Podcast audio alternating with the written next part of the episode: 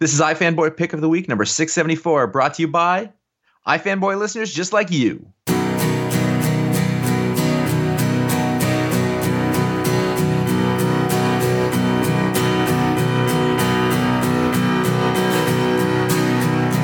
Are these times contagious? I've never been this bored before.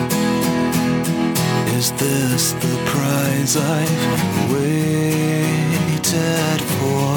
Hello, welcome to iFanboy's Pick of the Week. This is episode 674. I'm Josh Flanagan, and this is my co-host Conor Kilpatrick. Hi, Josh. Hi. I'm gonna I'm gonna work on enunciating your name differently and Yep. putting the emphasis on different syllables from now on. Cool. I look forward to it. Kilpatrick.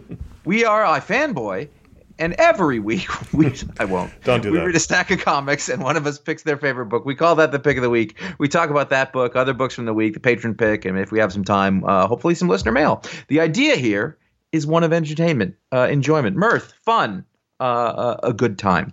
You, uh, however, if you haven't read the books and you're like, oh, I don't want to know what happens, you won't have a good time unless that's sort of not important to you.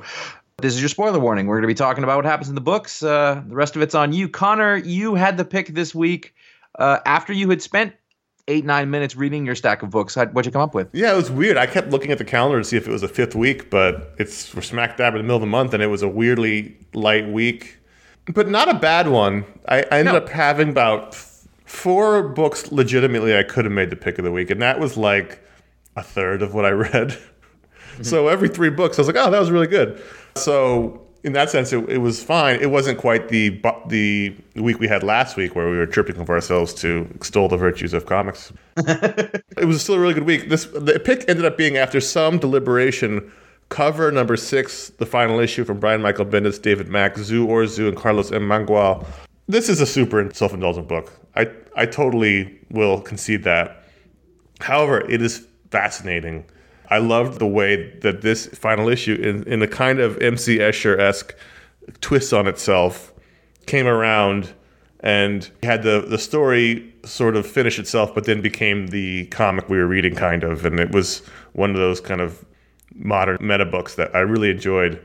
I just love that Bendis figured out a way to sort of chronicle life as a comic creator while also telling a spy story. And really you know this felt very authentic. You i felt like the Yes. conversations especially in this issue where the creators are all having their dinner at the con was, hmm. was, were probably things that have been said word for word verbatim at other dinners at I, shows. I mean, we've been to those dinners enough times to be like, that feels real.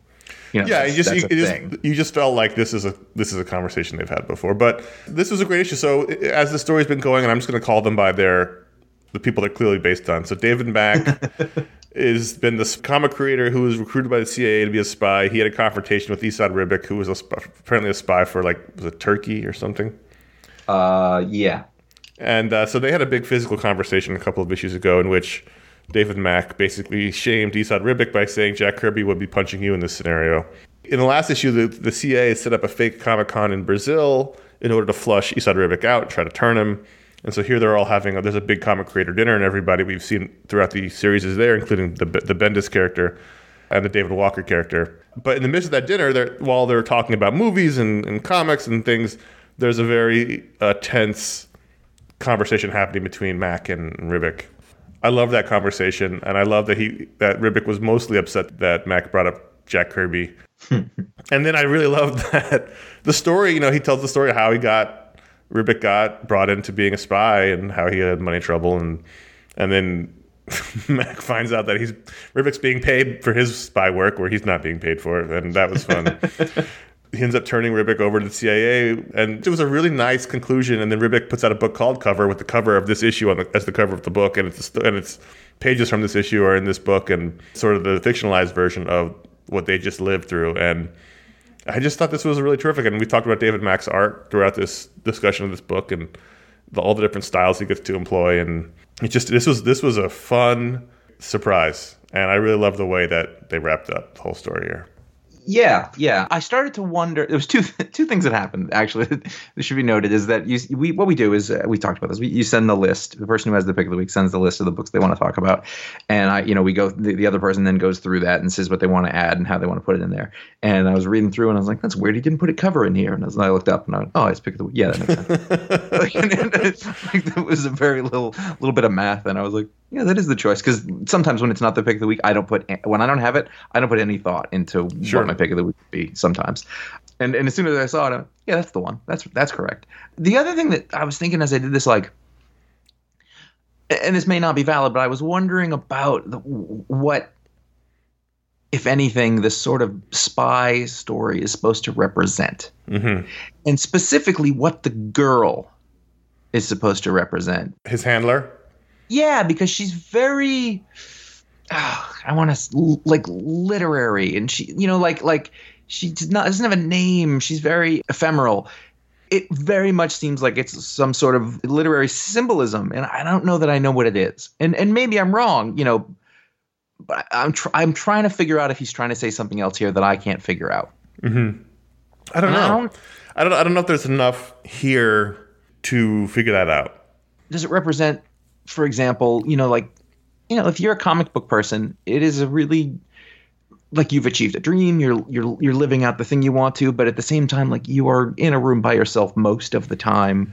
People you know uh, idolize you and they say great things about you but it's such a small group of people like you like, am i making an impact on the world? You know Well, I- it is I, it is a representation of comic creation as a higher calling, which it's it is a high calling. It's a creation of art, which is which is as high a calling as you can get, in my opinion. But here, it's a literal high calling, which he's helping to save the world, and at the end, he's given a totem as his sort of reward is that he gets a pencil that that she says was owned by Jack Kirby in a box, Right. and it's it's presented like this, you know, magical gift, and he hold, he holds it up almost like Excalibur at the end, and mm-hmm.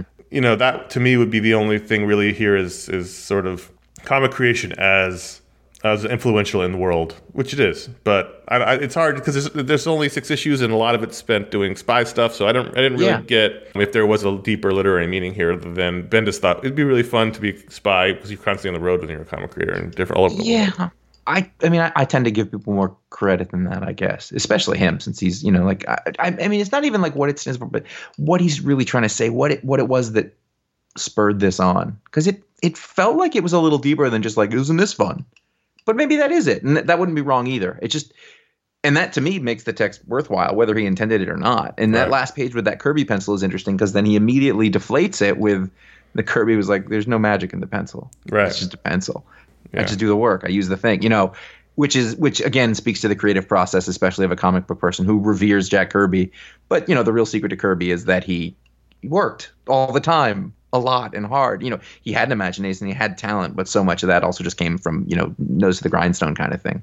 Shoulder, nose or shoulder? Both of those go to the grindstone. Both can go to the grindstone, depending on how Uh, how hard you want to grind. But the, I mean, the, it also that's kind of the way comics are now as a culture, right? In terms of people who make them and read them, is that you know in the '60s they were tur- they were they were churning them out as a as a workaday job, and then now we sort of revere that time and are constantly trying to recreate it. There's I mean, there's a bit in the middle where they're talking at the at the dinner table, the background conversation about you know what is a homage you know, shouldn't we stop trying to do our homage to Kirby and just do our own thing? Wouldn't that be the ultimate homage to Kirby? So there is that conversation. Yeah, and that applies to not just this or whatever. I, I always think of it's a great creative conversation by creatives. Yeah. It- it's it's really I mean like there's a spy story in the middle. Maybe that's it though. Yeah, I mean, this ultimately could just be, you know, the call for more original stuff. Yeah. But Bendis is also doing this while doing Superman, so it's you know, and that's the, probably the push and pull within him. I really love there's a bit there's a couple of panels about Kirby hacks. Like guys who try to do Kirby but fail, and some fail in a great way and some fail Yeah. in a bad way. And he's like, that guy was terrible at his Kirby hack, but it made something beautiful. That conversation's super interesting to me. Yes. It's honestly, I think if you just done a book about dudes hanging out at the con talking about their, you know, uh, idiosyncrasies and their and their worries about their work, then it would be just as good. Yeah, the spy story was fun. The twist in the comic world made it more enjoyable. Esad Ribic beating up David Mack tied to a chair was funny a couple of issues ago, and then I thought this just wrapped up in a really interesting and fun way, and, and it really gives you a glimpse into what's going on in the heads of the people who are making the books. Yeah, also plot wise, I think it was interesting that at the end, Esad Ribic did what they said, and it wasn't like a fight. There wasn't a confrontation. There was Yeah. comic book talk that sort of brought people back together. Yeah. Which again, that feels like there's more symbolism in there.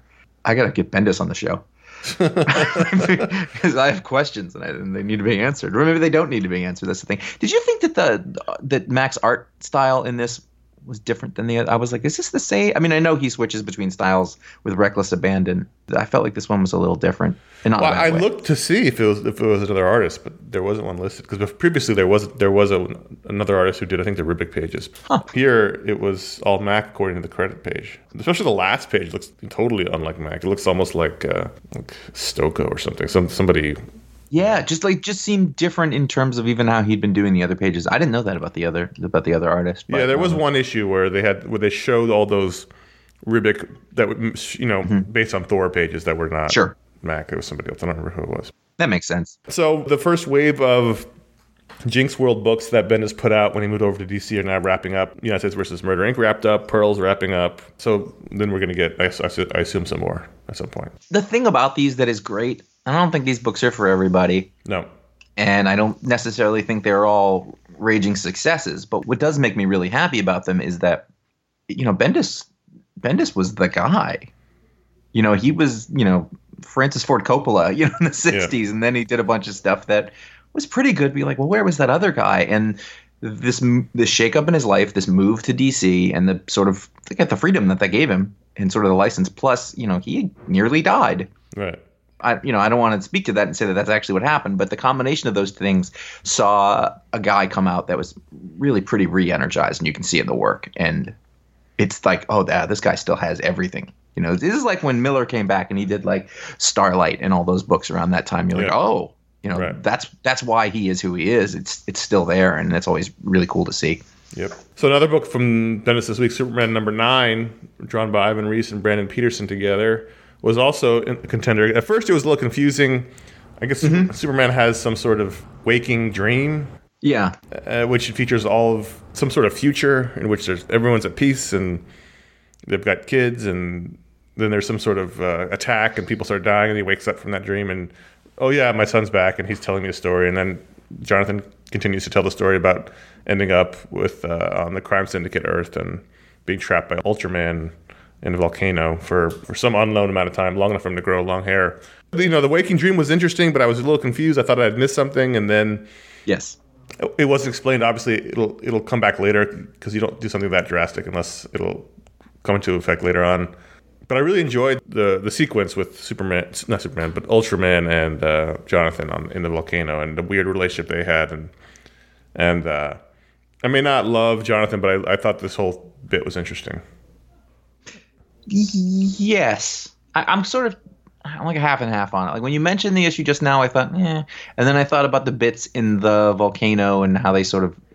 Like, I don't really like the crime syndicate stuff, but this was done in a way that was pretty interesting. I think that's kind of how it would go. There'd be like an extreme would be like, okay, that was a good Bizarro story. It's not that Right. bad. I don't I don't hate it as much as Bizarro, but like I feel like all the stuff that was going on on Earth was more interesting than that, and that's what we were working towards. And now we're doing this story again, which fine, it's part of the big story.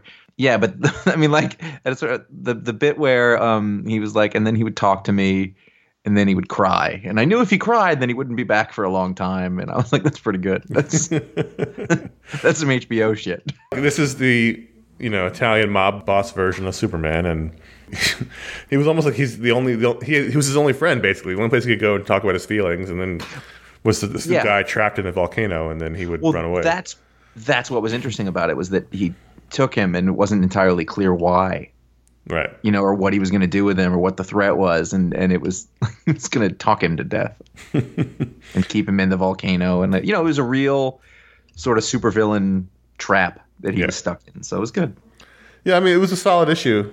Uh, as we said many times, I think I think Action's the, the better book of the two, but this I- this is an interesting. I like the Crime Syndicate. I've always liked the Crime Syndicate. So it's uh, hopefully it's not six issues of him, you know, with every member of the Crime Syndicate. That I think that's the thing I'm worried about. Like a Yeah. little time with him's okay, but too much will get old fast. the cliffhanger's him with with the Superwoman, who's Lois Lane in this world. So hopefully it's just those two and not all of them.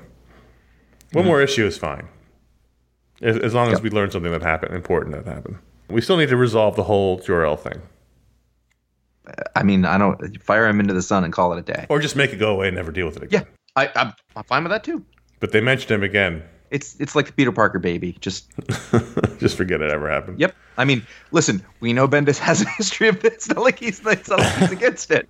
Just true. Stick Jor-El in that closet and call it a day. While you're in that closet, though, just Yeah, tell us what just tell us what else is in there. If you see anything in there. Did you read Shuri number six? Nah. I think I started to read this initially, and I was like, I'm I don't I'm not really interested in this. Well, what's interesting about this particular issue was that this is the first of two comics we're going to talk about this week that were done by fill-in creative teams, and they just did one-shot stories. And so this one was written by Vita Ayala and, and drawn by Paul Davidson, and it was a one-issue team-up between Shuri and Miles Morales, the meeting of two Oscar winners.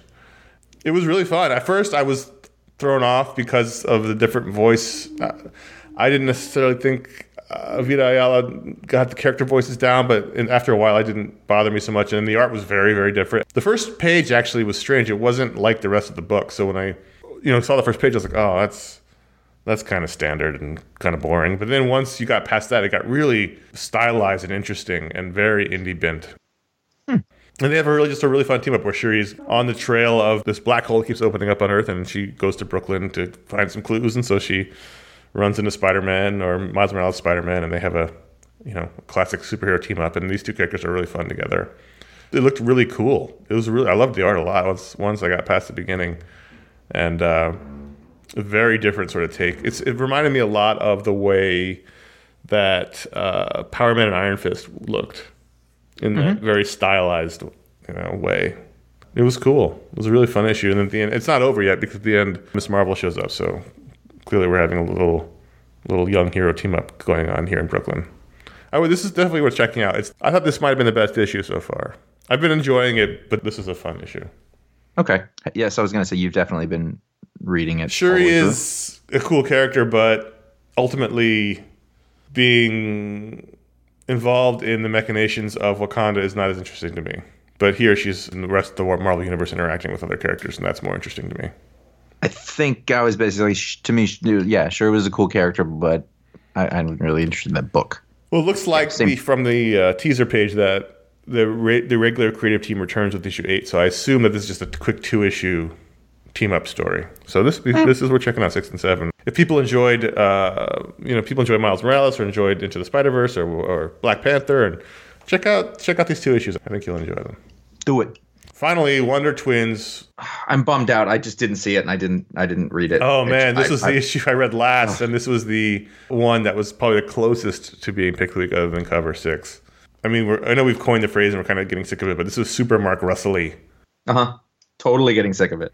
in which he does not a deep dive, but he does as deep a dive you can do in 20 pages on the prison system in America, using the idea of, you know, you fight the supervillain, they go into prison, they come back out. You fight them, they go back into prison.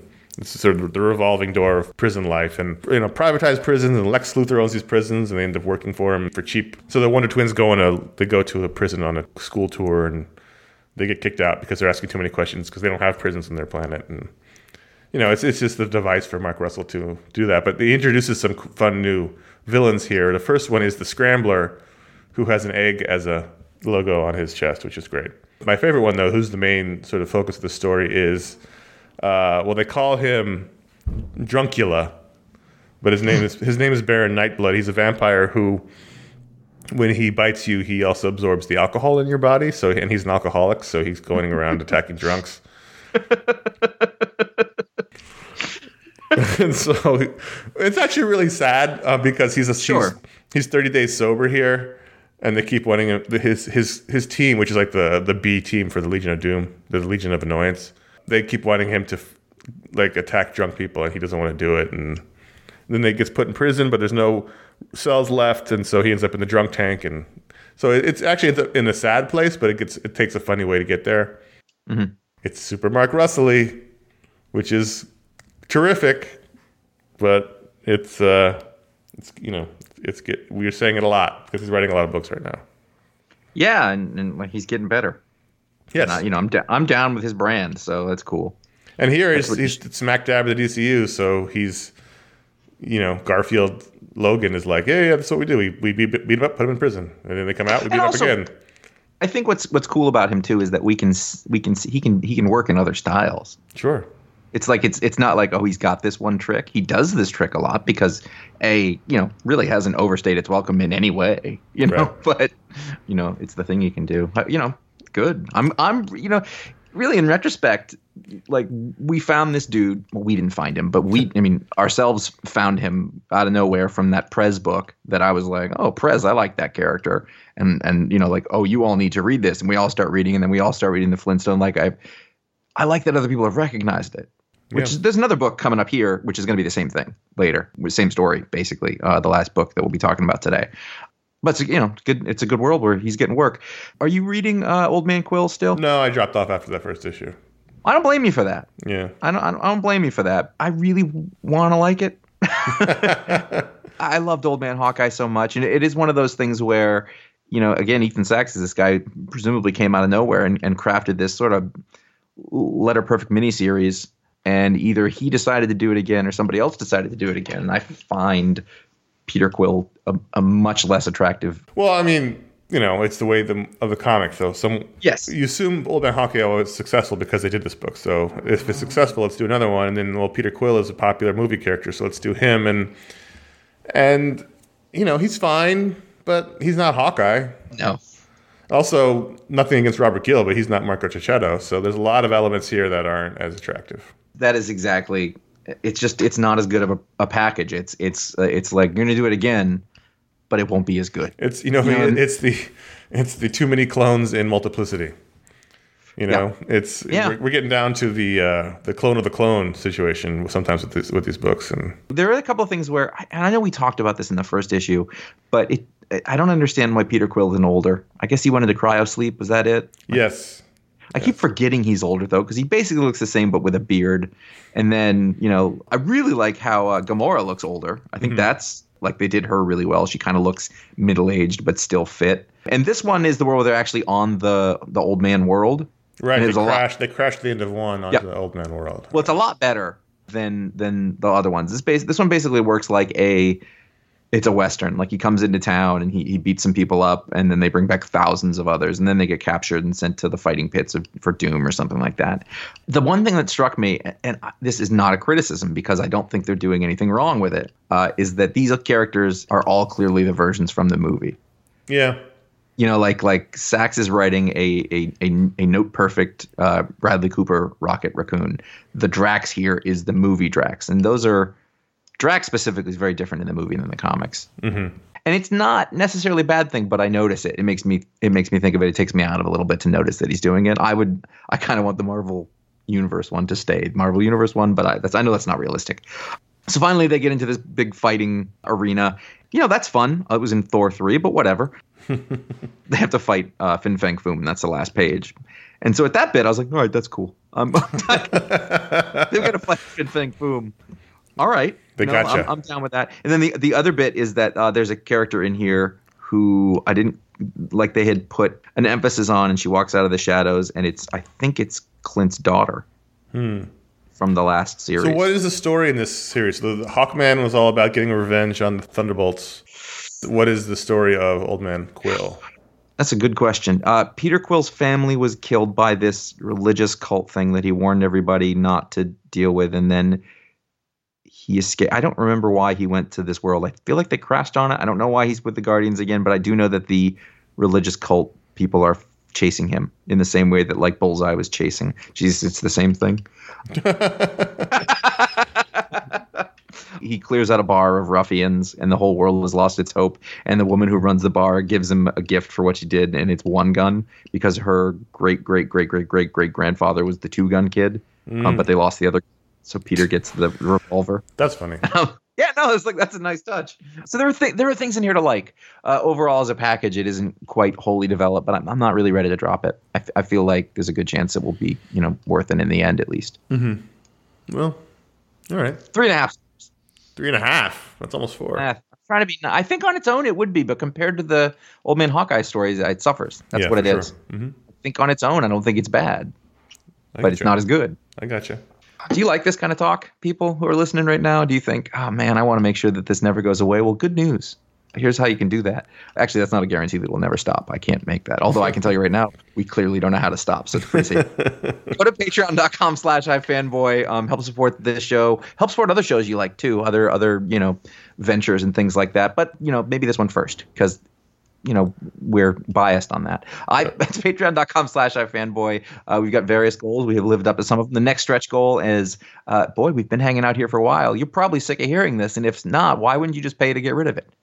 Just, just go ahead and donate. Next stretch goal is a monthly non-comics media podcast, uh, and then we'll get to work uploading all the full-length video shows and minis to our YouTube channel and re-embed them on the website. Some are very old now. Is, is I'm really I did that show ten years ago.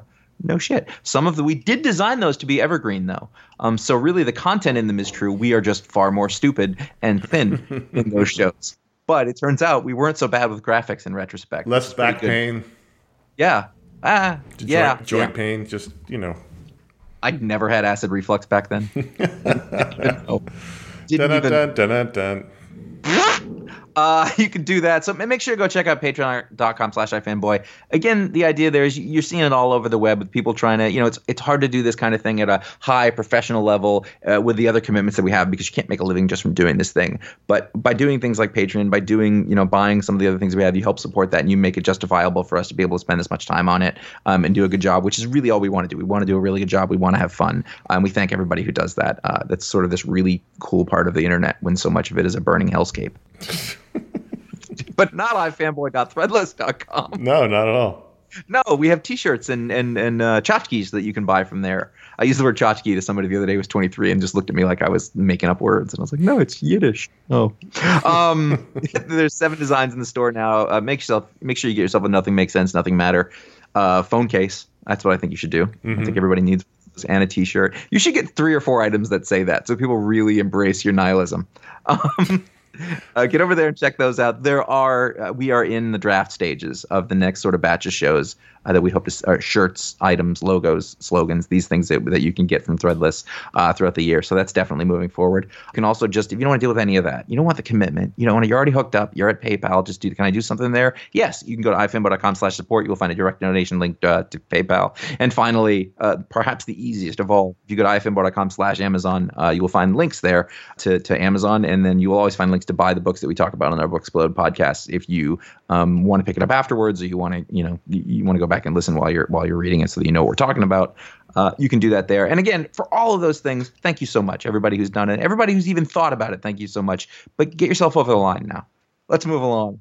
Catwoman number nine. This is the second comic in which the regular creative team took a breather, and another one stepped in to do a one-issue story. Ram V was the writer. John Timms on art. Josh Reed on letters. Very confused with the cover. I was like, V? The hell's V? I know.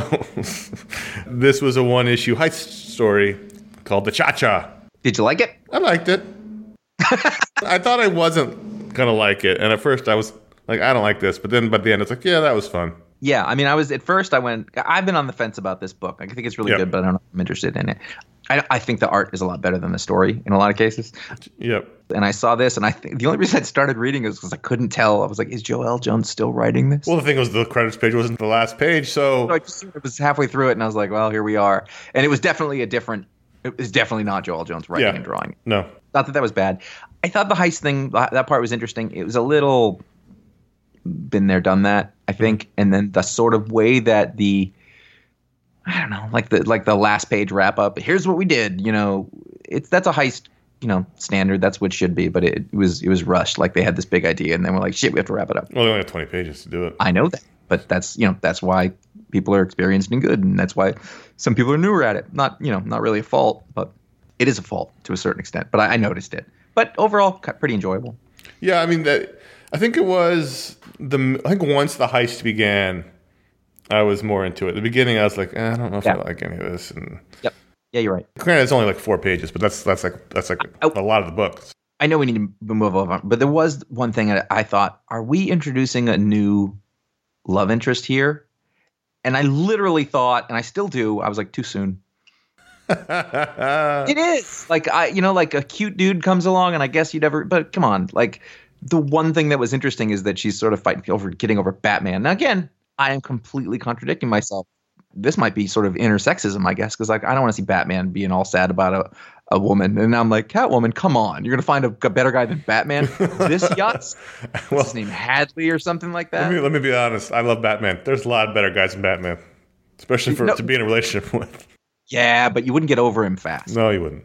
That's That's what I'm saying, and because he's fucked up. yeah, that's true. She likes it. Oh yeah, no, she's fucked up too. You know what? You're right. She's totally gonna make that mistake, but he's a loser. That's my point. So this is the first issue of the Hunted story, The Amazing Spider-Man number 17. We- 16 was the pick of the week. That was the prelude to the Hunted. And then we had 16 point HU because fucking Marvel. So Nothing matters. uh, this is the first issue actually of the story written by Nick Spencer, drawn by Humberto Ramos. We haven't talked about it because you were not on the show for the last issue, but I really, you know, love whenever Kraven shows up in this issue, and the last issue really focused on Black Cat and this issue as well. And I really like, I like Black Cat and Spider Man's messy relationship. I do too. I think in some ways she's more interesting with him than Mary Jane is. In Sure. which It's the very sort of standard girlfriend, wife of a superhero role. You know, Black Cat is some ways is equal and she's bit morally ambiguous. And so it's an interesting, it's like Catwoman and Batman, you know, it's like, Sure. which is almost exactly what it is. But it's, it's interesting. So I like that she's a major part of this. And then there was a twist at the end which Spider-Man gets knocked out and he wakes up in the black outfit, which is what he was wearing when Kraven first showed up back in Kraven's Last Hunt. And so at first I was like, "Oh, weird," and I was like, "No, this this is awesome." And also, I had to admit to myself that this is that was one of the few times, even as a though in the beginning as a kid I didn't love it at first. The design of that black suit is so fucking good that eventually I got over it Yeah. as a kid because it's such a it's such a and you know Venom co-opted it, but man, it's a good fucking suit. Well, I mean, it, it makes it really clear, like why why they had to come up with Venom because you had to put Spider-Man back in his regular suit. Yep. But that design was so good, you know that, you know, and that actually evoked a spider way more than his regular one does. For sure. And also super easy for artists to draw. No more webbing, no more musculature. Don't discount that economics element in there too. By the way, because Sure. your books are moving faster when there's there's no lines. And back then they didn't have all the the Yeah. computer coloring. They just just fill it in with blacks. yep, yep, no cheats. I've never read Kraven's Last Hunt. That's good. It's good. I'm yeah. sure. Yeah, to, we were talking about that for the last issue in that because that story is such was such a big deal at the time that to me whenever he shows up it's a big deal. Even if it's just my 10 year old lizard brain feeling that way. Yeah. Ironic you use that phrase. i like the setup. I like arcade's you know giant death trap and Kraven's family and the, i mean clearly it's a big deal because they're going full out with it. It's basically gonna, a weekly book now at this point until the story finishes. And they said at the end that this is the this was the this was the main thing that Nick Spencer pitched them when he when he was Mm-hmm. asked to write the book. So this is clearly what he's been building towards this story. You know, it's it's it's. Um, I'm I'm going to keep going on the sides like this, but I, I want to give credit where due. It's interesting to me that like Nick Spencer was not a bad writer at any point. He No. sort of came in. He had a lot of projects, but like he's a guy who who keeps getting better. Like we mm-hmm. talked about how Bendis was like, oh, we're seeing this Bendis again. Bendis was who he was from day one. Uh, Spencer's the sort of the opposite. Like he just keeps getting better. Like this is he keeps he keeps getting on project. And you're like, oh man, he was made for this book. But right now, like he's made for this book. I think part of the part of it is that he's being put on or doing books that are really appropriate for his voice, whereas Captain America was not appropriate for his voice. Yeah. Spider Man's appropriate. The fix that his Yep. book and image is appropriate. Like this is this is the more Yeah. the dirtier side, superior foes of Spider Man sort of thing is, is more Mm-hmm. appropriate to him. And But this still this still Spider Man. Like it's not like yeah. it's Yeah. it's not like uh, Mark Russell doing Spider Man to use a tired thing. It's, it's Spider Man. and Spider Man and the stakes keep getting bigger with this particular story. Mm-hmm. You know, he's, he's you know Peter's trapped with all these villains that hate him, and then on top of that, at the very end, a bunch of you know uh, mercenaries show up who, who not exactly who they are to, to kill everyone. So now they kind of all have to team up, and it's I, I it's great. really like the way that that all rolled out because Yeah. we are like, what what is Kraven up to? And you know, what is he doing with all these rich people? And like, oh, they're gonna get killed. And I was like, he doesn't care. Like it's it's it's fun. It's it's sort of multifaceted. I think I can see how that was his big story. That's and that's another thing Spencer's good at is sort of like here's the whole thing. yeah, this was really good. This is another one that was in the hunt as well. Ironically, Runaways number 19, wanted to touch on real quick. One of the things that's interesting is that Alex came back. He was the the kid originally. Mhm, the villain. Yep. Uh, you know, one of their friends, and he's the one who was like, wait, our parents were right. And so he, and then he died at a certain point. He shows up and stuff. He showed up in um, Power Man and Iron Fist, he was resurrected from the Yep. death. Rainbow Rowell, she's got a real good handle on who these characters are, Mhm. and and like she added in a thing here where uh, basically the little girl wants to leave them, the runaways. She wants to run away from the runaways and go with Alex, and he doesn't want her to go. And they're they're sort of putting him in this. Like he did bad stuff before, but now he's he's a little more ambiguous. Like, is he a bad guy? Is he not? You know, what's he just trying to do? Is he just thoughtful in a way that makes him seem evil? Yeah. You know, or is he? And I I, I really like that. I, I I like that idea. Um, and then at one point she's like, "Do you have powers? You must have powers." And he's like, "No, I don't have powers." And then somebody is creepy to the girl uh, Right. on the bus, and she he touches the person, and like the background changes, and the person looks freaked out, and she's like, "What was that? That's a power." And he's like, "When people touch me, it's like touching a corpse." And then you realize that he's completely covered up, you know, and he doesn't want anybody to touch him. And then she does it at some point and creeps her out. She's like, "That was so cool." And it's just a really cool idea, rendered really neatly in a comic book. Um, I like how they're developing the story. And again, I've, I've said this a bunch of times, but 19 issues in, this feels like the Runaways. At no point have I ever thought when I was reading this, "Ah, this isn't the one I like. This, if you liked those early Brian Vaughan, right? Yeah, Yeah. yeah, yeah. Brian Vaughan Runaways. This is like that. Uh, it's right in that spirit, and it's it's it's existing. It's in the Marvel universe, and it recognizes the things that those characters have gone on to do, but it's it's still off to the side a little bit, like the original Runaways was. I'm gonna ring the bell for that one because I really like that. The Flash 66, Joshua Williams, art by Scott Kolins, was another sort of one shot. It was more like a prelude issue that focused on the original trickster, James Jesse, who we haven't really seen. He's been usurped by the younger trickster character, but here we learn his backstory and where he's been this whole time, and then he reasserts himself to re enter the, the DC universe and you know take control of the of the rogues and all this stuff. And this issue is sort of like Joshua Williamson's run of Flash in one issue, in that there was some really interesting and fun things here, and then there was some really sort of bizarrely badly written parts, like really over the top. And I feel like his run has been a tale of two books, so where we really enjoyed it for the first.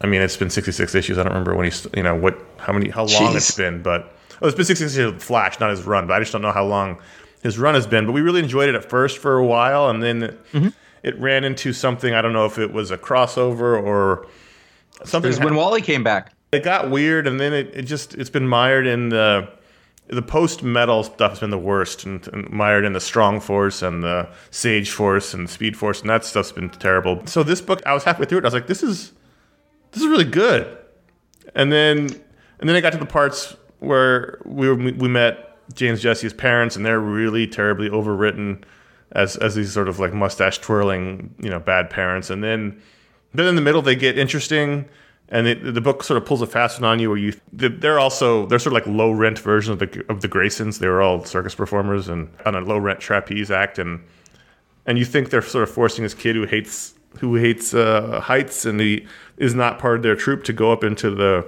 and perform in the trapeze uh, during a circus so he's never done it before and you're like that's weird. That would never never happen. But then it's all revealed to be a trick because he's the trickster and he's like oh that was that was a neat bit of construction, but the problem is the parents were still written. The dialogue was so over the top, so it was a hard issue that I thought worked really well from a structural standpoint and a story standpoint. But then some of the character stuff was just weird and over the top. But so I don't know. It's hard. It's hard for me to quit this book because I keep finding things to like about it, and uh, especially the Scott Kolins art here, which looked great. Overall, it's just I'm, I'm, I'm struggling with the Flash because it was really good for so long, and I just don't know what to do. that's why I left. Yeah, I get it. I I, totally I, I understand. really think that the the you're right. Well, the thing is that Williamson he buys into it. Like he buys into the here's the DC event. This is what the rest. I'm gonna do that. I'll do that too. He goes into the the the, the doomsday clock thing. Yeah. Uh, uh, you The- know the he- button. He, he, yeah, the button. He dives into the metal. call, you know, whatever the hell it's called. yeah, he, like he does that stuff, and I and I and I get that. I like that. Like that's the thing that he wants to be involved with. Uh, you know, these are sort of core superhero comic things. Those aren't our favorite things. I think that the the thing about the Wally West coming back is that it's unsolvable. Right, unless they go back to everything, unless they reset the timeline, which is yeah, but about then it's before. but but then you have the problem where the problem that you had solved by doing this is now back and you didn't do anything. So Wally West having a whole family, I mean, to me, the best choice would have been bring him back, make him be Wally from before that timeline, pretend that didn't happen. And instead, he's now fixated on losing his family. And there's no realistic outlet of that that he's okay unless he gets his family back or you kill him. Right. That's that's the problem. And so then the core of what people liked about that character is dead. And it can't be resurrected if you're going to drag that baggage along with you. And I think that's the mistake of that book. And i don't know that's not his mistake or the Maybe mistake not. of the book. It's the problem that DC's in currently, where they seem to want to hint that they wanted to return some things to the previous thing, and then they stopped doing that. But one or two books kept doing that. Or it doesn't make any sense because it's only those one or two books, and then it's just it's a mess. And that's I think it's fallen a little bit on the Flash, the book itself, to to shoulder some of that mess. Yeah, no, that's true. But uh, but also at the same time, like you can almost respect Williamson for being like, I'll take that on.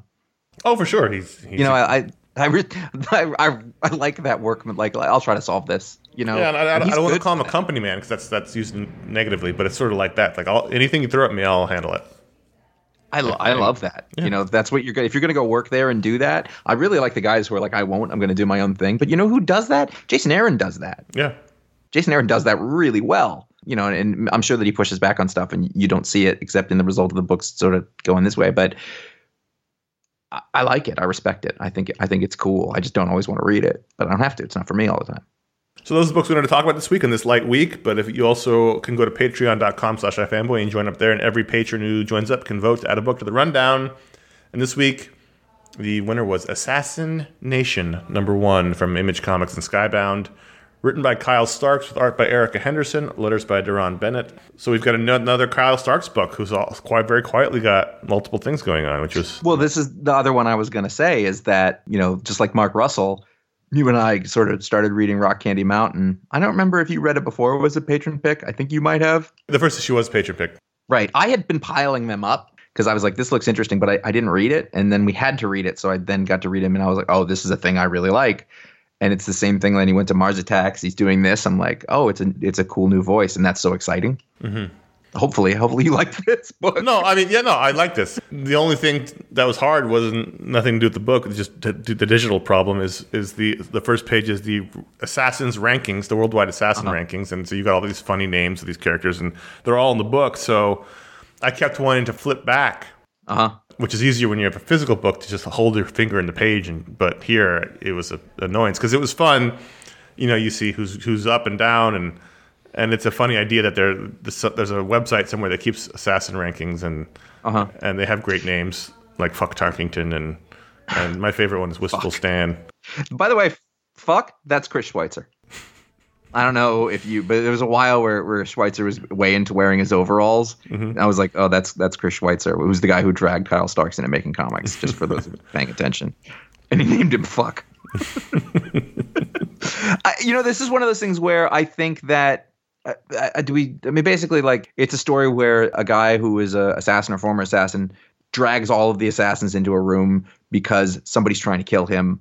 Well, he's he's now the mob boss. He used to be the number Right. one ranked assassin, who is now Fernando. Right. He's now a mob boss, and someone's trying to kill him. So he he figures he can hire the top twenty assassins to Right. protect him, and he'll be safe because first of all, none of them will kill him, and second of all, no one will know how to how to stop an assassin better than the top twenty. And of course, it goes hor- horribly Yeah. wrong when you put twenty top assassins in a room. Exactly. That's all you really need to know. Now, I think if I had a criticism of the book, it would be that from a distance, uh, if I was just looking about what this is, I was like, this feels like a comic book I've read a lot, or at least the kind of pitches that I've been seeing over the past few years. However, the quality of the writing, and to a certain extent the art, but not quite as much, is such that he's, he made it entertaining, basically. Like, if it wasn't really well written and really funny in the way that it is, I don't think it would be very good. it's not a new idea, but he has such interesting and funny characters here that it works. Um, and people die unexpectedly, and people you think are not going to die die. People you think would die, you know, survive the whole massacre. And I really thought this was a lot of fun. I didn't love Yeah. it, and I thought Yeah. his voice was turned down a little bit. Really? If I read Mars Attacks and Rock Candy Mountain to get, I would know that the same person was involved in that book. Here, I wouldn't Yeah. necessarily know this was a Kyle Starks book. there's a joke on page one where he's like, you know what they call me? Chekhov's gun. You know why? And the guy's like, yeah, I get it. And then he explains, he's like, I said I got it. I love that because I was like, yes, I get it. Please don't explain it to me. I know why you have to explain it to me. Okay, that's a fine use of three plan three panels. It was good. I mean, I really like this. I, I don't want to discount it. There's the cliche joke of you know like the one little girl sitting there looking at her phone. And it's like, what are you doing? And like through the end, you're like, oh, she's gonna be the most badass, and she is. Yeah. You know, stuff like that. There's Fernando Pendejo, who is sort of like a, an amped up version of if you if you uh, mix John Turturro's character from The Big Lebowski with um with what's his name? Little country old Man. No, not him. Uh, the Danny Trejo. Oh yeah, yeah, yeah. Machete. In fact, he's literally in, in yeah, machete. Uh, he's literally. I've been teaching myself Spanish with an app on my phone, by the way. Mm. Yeah, but I can't do it in anything other than like bad announcer voice, and it's a problem. Ella es una mujer. Okay, stop. This is fun though. It- it- I mean, really, there's the story isn't anything more than we told you. We don't know what's going to happen next because someone is still trying to kill this guy, but a lot of the assassins are now dead. And. so we'll see. Which is also a space saving measure. Like, oh, look at all these cool characters. We can't work with this many for this long, so we're going to kill a lot of them. But that was fun. So there's, I guess, eight left. One, two, three, four, five, six, seven, eight. If you count the twins as one. I'm just glad Wistful Stan is still alive, and he's only an assassin of people in old folks' homes. So he's an old guy. He doesn't really have any skills. Than, think I think I said something that was awesome, by the way. I think I said something earlier that was a little disparaging of the art, you did. and now I'm going through it again. And what I'd like to note is that uh, the sound effects are, I think they're all on the board, Yeah. whether that's digitally or whatever. And I love it. And then there's one where three guys get shot through the head with one bullet, Yes. and the sound effect is troma'd, Yeah. like the trauma, like the movies Yes. cap or with a hyphen D on the end of it, and it's rendered as brains with eyes, and it's wonderful. It looks kind of like Toxic Avenger, the eye. Yeah, yeah. Well, that's yeah. He did the it, it- but the rendered as brains with the brains being blown out on the side of each letter. It's I, I think the, the Erica Henderson came from Marvel. She did Squirrel Girl. She, she's it's good. Oh wow, that's a that's a change of pace. Yeah. You know what? I'm taking it back. I do like the art. I, you know what? One of the things is that I have a preview PDF here right now, and it's really low res, so it doesn't look great. Mm-hmm. I don't know that that helps. It's a good book. It's fun. I really liked it. So let's do ratings on Ratings. Assassin Nation, not Assassination Nation, which some people wrote in for devote. Assassin Nation, number one out of five. I'm going to give it a four. I'm also going to give it a four. Are you sticking with it? Uh, yeah, yeah, I, I will. Cool. We'll see how long the the premise and the and the tone stays interesting, but yeah. I imagine it's probably a mini. I mean, all things, all comics are miniseries. Yes. Everything from Image is a miniseries until they aren't. Yeah, so I imagine it's probably six issues, and we'll see. It'll be fun. So there you go. Patreon.com slash iFanboys where you can go and vote to add a book to the rundown. But if you give it the $5 or higher level, we will give you your very own superpower live on the show. And I'm very annoyed because I was at the gym yesterday in the middle of a class and I thought of a really good weird power and it made me uh-huh. laugh to myself. And I was like, that, this is great. And then I don't remember what it was. Well, that may or may not be better than the feeling that I just had was, oh right, patron powers, which was you know, oh, and then the thing is though, you're not supposed to use the name Right. to choose the power, but a lot of times the name gives you your first like prompt. Sure. So Zack Walton up here, he has the power to uh, retroactively insert himself as an extra in any television show of the past. If he's watching something, maybe he's on Netflix, he's like, he's like, I like that show. I wish I was. In it. And then all of a sudden, you see him there, either at the restaurant, walking by on the street, and that's permanent. Goes across all uh, forms of media, all recorded versions. He's in there then. He's especially visible. Also, he gets gets the day rate when he does that. Oh, wow. but it's only it's only the day rate for the time. Mm-hmm. So like, you know, if he inserts himself into into you know uh, in the Andy, Andy Griffith show, he gets like twenty bucks. If he inserts himself in the nineties, he gets about a hundred. It's an extra rate, so it's not like he's making money here. He'd have to put He's not getting residuals. There's no- no, no no, no, no, no, no, no. He's getting extra rate. Yeah. Yep. Adam Poffenberger. Great name. This is actually, and I thought of this before our discussion earlier today, Josh, Mm-hmm. but this is related to what we were talking about offline earlier. Adam Poffenberger, his lists are always definitive and inarguable. Oh wow. So when he says this is the top five bands of all time, you hear it and you go, yeah, okay. Okay. You know, you know he um he'd get nowhere on the internet. He'd be the worst person to hire for the listicle job. Right. Unfortunately, it's it's sort of a gift and a curse at the same time. Here's the top 50 superheroes of all time, and you'd be like, you'd like open your mouth to argue, and you'd go, ah, no, no, he's got it. He's right. Perfect. Adam I feel like I have that power, but I guess everyone does. Everyone thinks they all have that power, but he Yeah. actually has it. Yeah. Yeah, that's fine. Chris Bishop has a power that is currently forming uh, in my brain right now. Um, Chris Bishop has has the power to never say the wrong thing.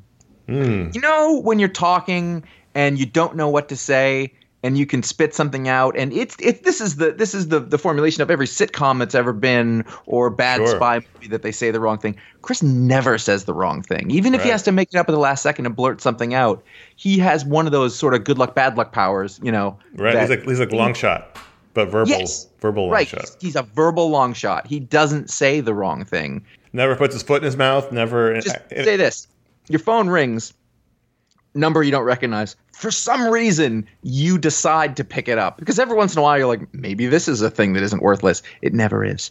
You put the phone hello is this chris bishop? He knows that whether he says yes or no it's not going to be the wrong thing. Right. like he like that's it saves him in that way. Uh, or or or i was going to use a hacky joke and i decided not to. Do you like my artwork? He can he, he's gonna he's gonna blurt something out but it's gonna be the right thing It's a good power. There's, Yeah. there's no accidental um, insults. It's good. That's very good. names have you met jim correct yes The uh, singularly and mysteriously named Adam, his power is that he's the Wi- first man when he's in need of advice, Mm-hmm. uh, he can conjure up Sean Connery's Malone character from The Untouchables. Now, here's the problem. I'm already, i'm seeing the problem His advice is only really good for living in 1920 Chicago. Like it's very hard boiled cop David Mamet advice from that period of time. So he has. He has advice, not necessarily uh, advice you want to follow. It often involves, you know, you bring a gun. I've been uh, trying to get through the customer support and i can't get the money but you go down there and you crack them in the face right, exactly, exactly. That's exactly what he, Well- the kind of advice Adam gets. you did what i tried to fuck the prom queen that was the wrong thing to do So, Zack, Adam, Chris, and Adam. I didn't realize there was two Adams this week. Thanks for being patrons.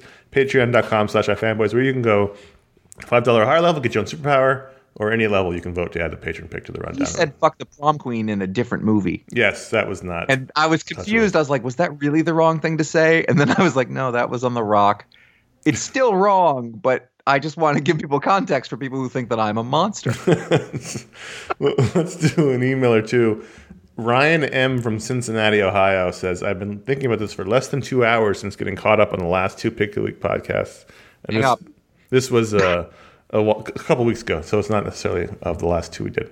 Uh, His first question When you were talking about the heyday of Vertigo, it made me wonder what's Dark Horse's role in the current comics market? Over the past several years, they lost Star Wars, Buffy, and Conan, and BPRD Hellboy output is minimal. Can a whole company survive on Burgerverse, Black Hammer, and Aliens? I mean, I'm sure Mike Richardson's asking him that same question every day. Um, it's a I- good question. I will say that Dark Horse is a company. I actually don't wonder about Dark Horse. I wonder more about IDW. But uh, Dark Horse is a company, from what I was told from someone who definitely knows, that makes way the vast majority of its money through licensed art books and big hardcover like video game stuff. So they they found a niche as sort of a prestige publisher of that kind of thing. The comics are good, and Black Hammer is clearly a phenomenon in terms of at least the, the number of books they put out related to it. I mean, which which leads you to believe that they're selling enough that they're going to keep they're keeping you making them. Right, but I'm I was told pretty definitively about a year ago that they make most of their money on on uh, licensed uh, art and video game. And that makes sense. I would also dispute the idea that the BPRD Hellboy output is minimal. I feel like it's feels pretty steady. high. Feels steady. yeah. I don't think it's it's gone down at all. We we don't tend to talk about it a lot anymore because it uh, for whatever reason. But You stopped reading it. I mean, yeah, there you go. That's that's the for whatever reason. I mean, you're right, but uh, yeah, I mean, I think but previously they they were making money from Star Wars, Buffy, and Conan. How much? Who knows? I don't know, yeah.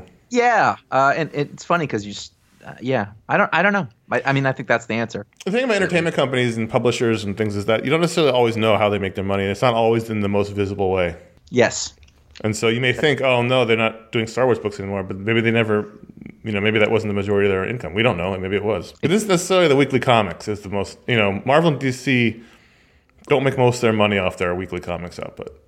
Definitely not. They make most of point. the money from licensing and from collected editions. Mm-hmm. Sometimes it's good to remember. Let's do the second question. You were talking about Terry Moore and you worked on the digital comic side. Could a writer with that much back catalog that he owns the rights to create his own digital platform? I was thinking of for those who wanted to catch up on everything before the five years book, it would be convenient and most money would go straight to the creator. Is that possible? Are digital comics owned by the digital company so you couldn't put them on multiple platforms? Is Terry Moore the only creator who could do this? Uh, there's a whole lot of no's Yeah. to answer this. I don't think it's a bad question. The- I mean, the, the the the main answer was I mean, for no, he's not the only creator. There's. Lots of people have lots of creator owned stuff. Robert Kirkman, if he really wanted to, could go do. Everybody in Image owns their books, so they can. Yeah. There's probably digital releases uh, in their contract. Like However, Image probably has the rights to that. there are certain places where natural monopolies develop, um, and at this point, it's Comixology, um, which is owned by Amazon. There was earlier an attempt. Uh, we were part of some of it to sort of diversify that market, and then some of the Dark Horse, notably, went to make their own platform. Image has a I don't know if they're still doing it. The direct PDF purchasing Oh, I don't know. I don't know. but that was a thing. There was, you know, uh, DRM free PDFs that you could buy of all their books digitally. But really, Comixology became the the vessel for all of that stuff that goes through it. Now they don't take any ownership of anything unless they produce it, but I'm sure Right. they take a cut of sales. Yeah, they do. I mean, yeah, they- they'd have to. Otherwise, there'd be no there'd be no reason to be there. Uh, they're providing uh, several services to that justify their their thing. A, they're giving a storefront to everybody. B, there is actual work that goes into cutting up comics and making them available for devices, both for guided view and just to reformat the files. Um, and three, they're hosting all that stuff. It's a massive amount of um, information. Now they're owned by Amazon, who owns all that cloud storage anyway. But those are all real things. So that's that's a valid a valid. I mean, a guy like Terry Moore could theoretically make all of his books into PDFs and sell them directly on his website, but I don't know that that would be all that profitable. wouldn't be worth his time. Yeah. it wouldn't. It, it it's it's there's there's not yeah there's not a market for that kind of thing to the extent that I think would make it worth it for him to the return on investment there would be kind of low. I mean, as it is, comics is a small market, and so these things tend to contract into into one or two out, you know points of entry. And you and you don't want several apps for all your comics. You want them to all be in one place in one app that you have that is always sort of the same. I, mean, I, I mean, understand the impulse to want all the money to go directly to Terry Moore, not thirty percent go to Amazon for sure. Mm-hmm. And I understand the impulse I, to, to I go. think more. No, because I, I my book went out through uh, Okay. Comixology only, and I think it was only about If that. you if you if you put a Kindle book through the Kindle store, they take a lot of it. Like yeah, it's no, fun. it's Comixology is not it's not an onerous uh, number. Right. It may be forty, but I don't think it's more than that. Um, yeah, 34 something like that. I also understand the impulse to just want to go to one place to find all of Terry Moore's books so that you can catch up on them. Totally. Like Hmm. it'd be really easy to just be like Terry Moore's got a website, you can buy all of his books there if you want to. But I, uh, the work, especially for someone like him, it just doesn't. It just doesn't. Yeah. Also, you know, the then the other thing is that in terms of discoverability, he's probably safer being on a larger platform because it behooves it behooves Comixology to promote that stuff, and they're going to give it far more reach and have more flexibility in the way that they present it than Terry Moore would on his own. He would pretty much have to rely on word of mouth, and by putting in Comixology, it's already in every digital comic reader's. They're, they're already halfway there Right. you know like you're in the you're in the door you're, you've walked onto the lot it's still not easy it's not easy to sell comics because the you know the other problems the same as amazon is there is everything there's every single thing is available at once how do you choose how do you stand out you know you got to find your audience he has to market that too but the one two punch of it is probably going to be more effective Yeah. Let's do a quick question from, from Hussein A. from Toronto, Canada. I'm going to see Two next week, and I'll be is that next week.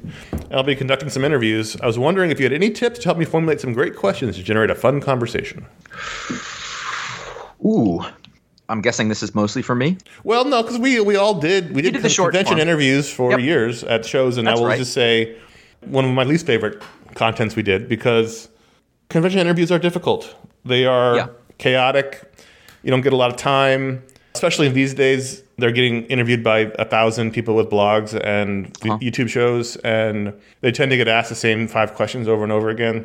They also comic creators are tough because they can't because the comics industry acts like it's the CIA and they can't talk about anything they're working on.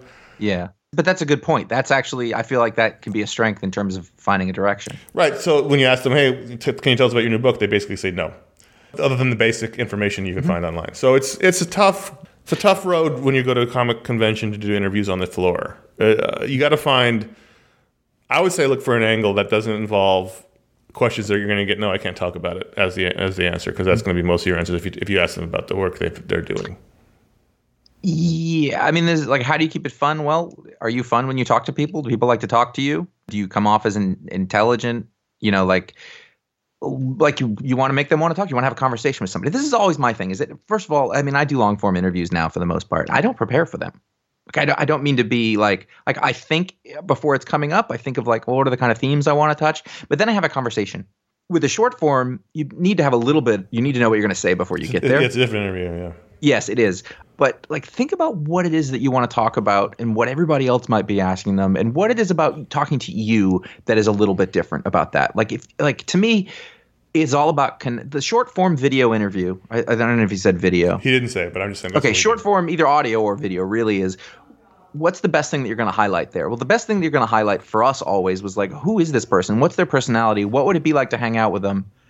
And how does that translate to me wanting to read their books or talk about them? Like that is the the thing. And so the you know the the friendlier you are with people, the the more engaged they are. I always hate the interviews where like the person talking to you was so practiced that they just gave you stock answers. They gave you that that sort of um that presser. But that's you know, kind of what you get on the floor, though, because it's such a Yeah, but it's so chaotic. It's, it's different than doing what you do in Talksplode. It's just Yeah. Yeah. But but it is really but I was still going for the same goal in both of those things. Mm-hmm. And so that's the challenge. You're not always going to get that, but sometimes you will. And you know, it's like anything too, practice, you know, you'll learn what not to ask and what not to say. Don't ask closed-ended questions where Okay. you're giving them an option to say yes or no and then you have to think of something else immediately right. Uh, you're talking to creative people who don't actually get that much attention outside of these things. So talk to them about things that you think there's going to excite them. And so if you know about their work and you can bring up things like I've seen this this theme, I've seen the way that you work on this is differently, or you know, but also like at the same time avoid like where'd you come up with that idea? Ugh. You know, like like what is what do you always hear? You know, and and then finally, uh, when you post these wherever you post them, do not put in the headline "so and so sits down with" or "so and so chats with" because I'm tired of it. But that's that's different. Is that a thing? uh, it's it's like we sit down with or we Oh, chat with. yeah. Like it's just always the exact same, and like we can do better. They just don't say anything. Just write their fucking name. Like. So have a good time. Have a, have a good time. Yeah. If you're having a good time, they'll have a good time, hopefully, and and uh, you know, just do your best. Yeah, well, I'm sorry. One more bit. I, I, I, I think I thought about this, we think about this all the time, but like this is stupid. But like, be cool. Like, just Be, be, like, be, be professional. Don't don't waste their Yeah, time be because they're they're they're they're there to sell books and they're there to you know make money. People who have like artist alley tables or whatever. So don't don't waste their time and yeah, know, but this get is in like, and out. In and out. that- when you said professional is a thing, but like also like if you come off too much like a fan, like it's weird for people. You know, like like if you're too, oh my god, I'm so excited, I love your work. I was this is you know like talk to them. You know, people, their friends don't do that. You know, Right. like it, there's just there's there's just a way to voice it, and it's really hard to specify how you do it. But like you, it's almost like you don't have to be. You have to be happy to see them, but you don't have to be super impressed by them. You know, you, you have to engage them like humans. Engage them like humans. That's my that's my overall thing. Engage That's like That's my humans. platform. That's not what I you- stand. it's not what you- well, you kind of stand for it. I do. I do. Contact at ifanboy.com. That's so you can write us in. Thanks, Hussein, and to Ryan. Uh, quick couple of plugs and announcements. We did the Captain Marvel show that happened last week. We, me and Josh and Ryan talked about the film. We enjoyed it. You can find that discussion uh, behind the two previous episodes. So two episodes back, you can find our discussion of Captain Marvel. We'll be back next month for a whole slew more of uh, special editions as uh, three new films hit the Cineplexes next month. Absolutely. I feel like I want another. I want another, I want another go with that. Captain Not Marvel. that it was. Yeah, not that it was bad, but I just feel like I left things out. No, these happened. We didn't talk about some things. My rating, you know, I think that's the same. But We but, didn't talk uh, about the ratings. We did. We let. We forgot to do that part. Right, but my personal rate, like the way that I thought about it, I think is still there. I will say that since we did that, I have come around more on Brie Larson because she seems to really enjoy having played a superhero, and I love that when the actors are like that after the fact. Mm-hmm. You know, Chris Chris Evans is a really good example of that. Right. I'm really happy to have been a superhero, the way that Sam Jackson was happy about having been a Jedi. Right. There was a Talksplode recently uh, with a guy I like a lot, Joe Caramagna. We talked about his career in comics, known primarily as a, a letterer, but he's also an artist, cartoonist. He's a writer. He writes a great deal of uh, licensed uh, all ages books and, and then some creator owned stuff that he made up all on his own. Really interesting guy, really good guy. You know, it's one of the, oh, he's a really good guy. You should interview him. He's a good starter interview. Uh, he's peppy. Um, there is a uh, Booksplode coming soon. Uh, there's there has to be for this month. We we Yes. guaranteed it. We I don't know that we've ever gone back and forth for so long on trying to choose a. I think at one point it was three different books we were going to do this month, and we kept changing it. We finally settled on one, and we're going to stay it so that we have to do it Yeah, soon. We're going to be doing the DC Essential Edition of JLA: The New World Order. Um, we talk about this book a lot. This is Grant Morrison and Howard Porter's Returning the JLA to Greatness. This is the book that brought me back into comic books. So this is the first nine issues, and plus I think Yep. a secret file. The New World Order storyline I think is three or four issues, but this is the first in the nine. Marsh. Yeah, so we'll be talking about that, and that'll be coming out in the next two weeks, maybe next week. We haven't we haven't recorded it yet, obviously, but uh, you can look for that very soon, probably It's, probably in a week. It's interesting because like I don't remember a lot of stuff, but I'm like Batman in issue three. That was 22 years ago, and I'm Batman in issue three. Like that is a thing. Big you know, moment. a sna- big moment. Snake Eyes in in GI Joe 27. Is it? Twenty one was the silent issue. 21. Is that what Okay, you're know, like there's certain things that you remember. You know, like like uh, Wolverine and Hulk 151, or you know, Right. uh, and that's that's one of those issues. You know, that's an all time. And I think that we've talked about this for so long, and and you know, I think it'll be a good time. So look for that very soon in the next two weeks. In the meantime, head over to ifanboy.com. You can find all of our podcasts. You can find, figure out what the pick of the week is before the show comes out by liking us at facebook.com slash ifanboy and following us at ifanboy on Twitter. And as we mentioned last week, our newest edition at ifanboy comics on Instagram, where we not only announce the pick of the week, but we also do best of the week in panels. We've returned that feature. We, we used to do that on the website. Now it's doing, happening on Instagram. You can find that happening there uh, at ifanboy comics on Instagram. Also individually at Jay Flanagan on Twitter and Instagram, and at CS Kilpatrick on Instagram. We never really coordinated to have the same kind of nomenclature in our handle, but we did it. Yeah, I had to because Jay Flanagan or Josh Flanagan wasn't available. So I also like my initials, Sure. like the peanut butter, but with an A. Mm-hmm. Information no one needed. if you, this is why podcasting is wrong. if you dig the show, you like this, you can write a review or leave a star rating on iTunes or anywhere that you rate that kind of thing. Again, I don't want you to just do it for us, although I would like that, but do it for other shows that you like. It really means a big deal, especially up and comers, uh, things like that. It's the same thing with you know Amazon reviews and things like that. But iTunes is the place that you do that for comic books. Better yet, you know, really the more direct method is tell people about it, share it on social media, do those kind of things when you like an episode, let people know or um, things like that. Introduce people to our show. I don't think it's so inside that a new person can't come on because people keep coming on and going, which is good. At this point now, I, I think, wow, the people who are listening 13 years ago probably aren't all still listening. Uh, probably not even most of them, but there are there are plenty of them. So uh, you know, that still helps that that going. And I think that's about it. That'll that'll that'll wrap up this show. That'll do, pig. Turns out we're still able to go quite over, even with very few books. And I think that's largely my fault. Eh, these things happen. yeah, it's true. Well, until next week. One other thing to say. Okay.